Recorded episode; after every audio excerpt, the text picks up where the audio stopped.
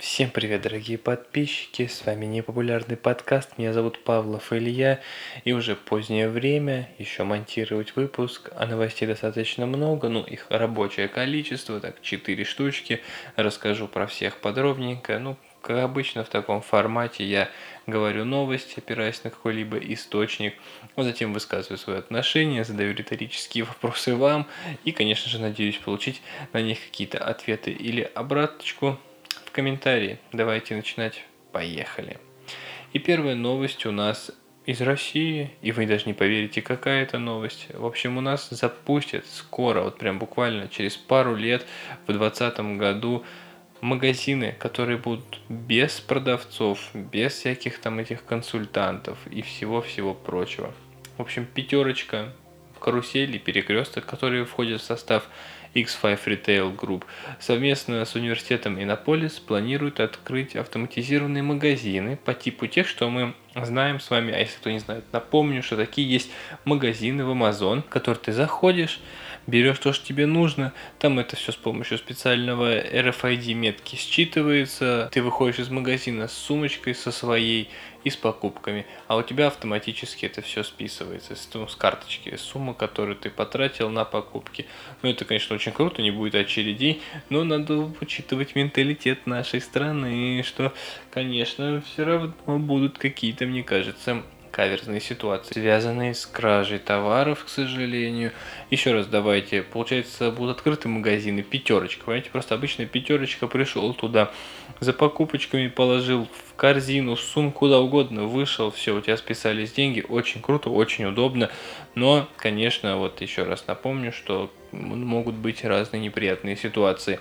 А, Amazon вот в 2016 году запустил в США такой магазин, он работает в тестовом режиме, к концу года его откроют еще в Чикаго и Сан-Франциско, ну, считаю, очень классная инициатива. Вообще, в принципе, будут такое развивать, и очень любопытно, знаете, в этой ситуации, что вот мы, мы здесь как бы приписались, вот мы как бы тоже, вроде как бы все говорят, что мы не очень технологичная сторона, а вот я смотрю, с тех пор, как стал более, ну, пристально наблюдать за какими-то техноновостями, да, чтобы там рассказывать их, чтобы быть в курсе всего, заметил, что в принципе это наша страна вообще далеко не в самом конце, то есть ну, и у нас стараются развивать технологии, стараются внедрять куда-то.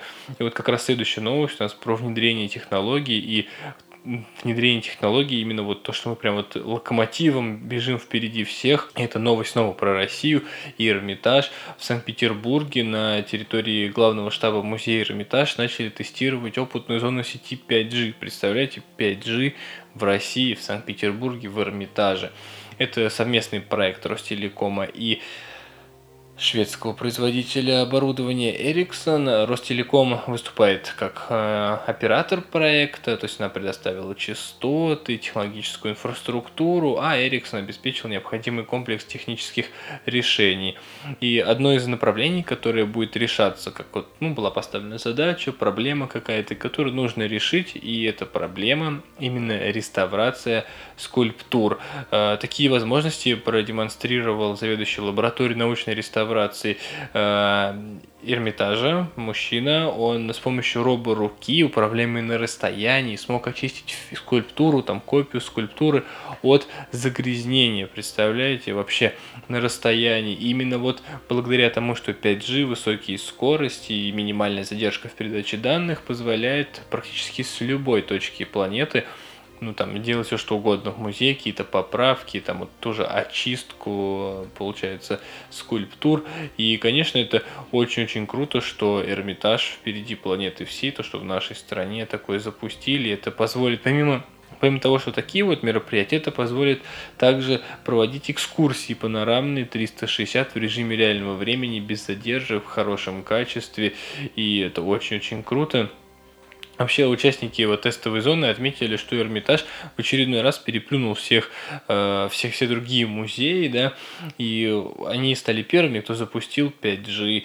И это очень классно, как вот считают, э, ну, сотрудники Эрмитажа, что вот все новые технологии вот должны быть человечными. Я вот, вот читал эту новость, я вот подумал, что вот у нас вот классные люди вот есть в стране некоторые, которые прям вот секут в технологиях именно вот с точки зрения того, какими они должны быть, как они должны развиваться и как они должны помогать людям вот в каждодневной ситуации, можно сказать. Потому что вот музей это такая вот сфера, где ну прям вот на тоненького технологии нужно внедрять, потому что шаг вправо, шаг влево, и уже не то. Если ты хочешь прикоснуться к искусству, к чему-то такому высокому, а получается могут помешать технологии.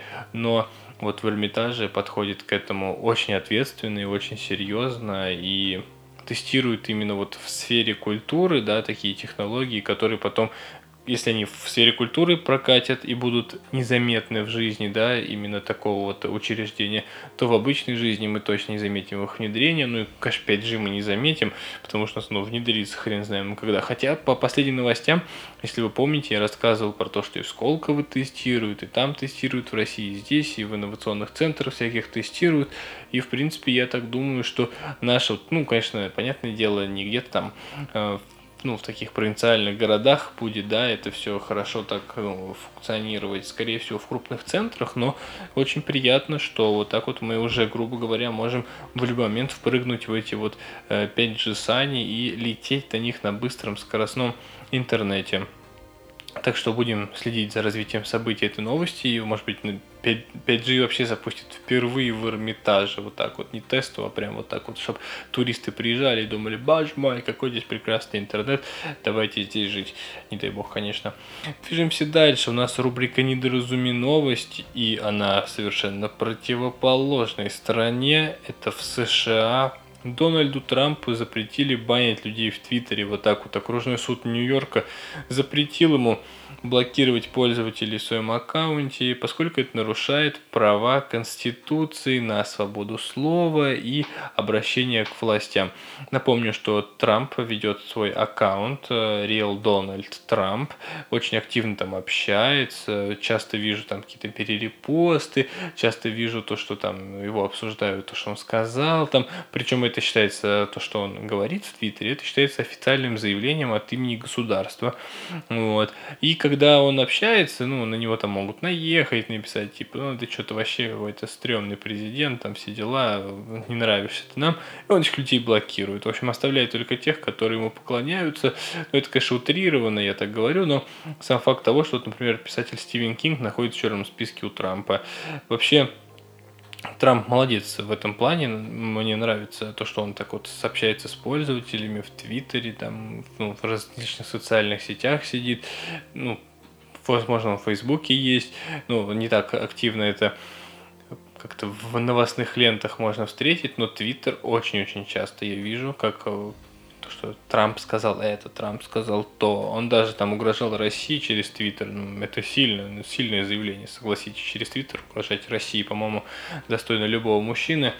А, у Дональда Трампа вообще есть два смартфона, вот как известно. У него первый это вот там служебный, он использует его для звонков по всему миру, можно сказать, и иногда его проверяют, а второй это его личная инициатива, он там и с камерой, и с микрофоном, и все в нем есть, как обычно в смартфоне, да, и его не проверяют. Ну, вот прослушек от всего-всего-всего.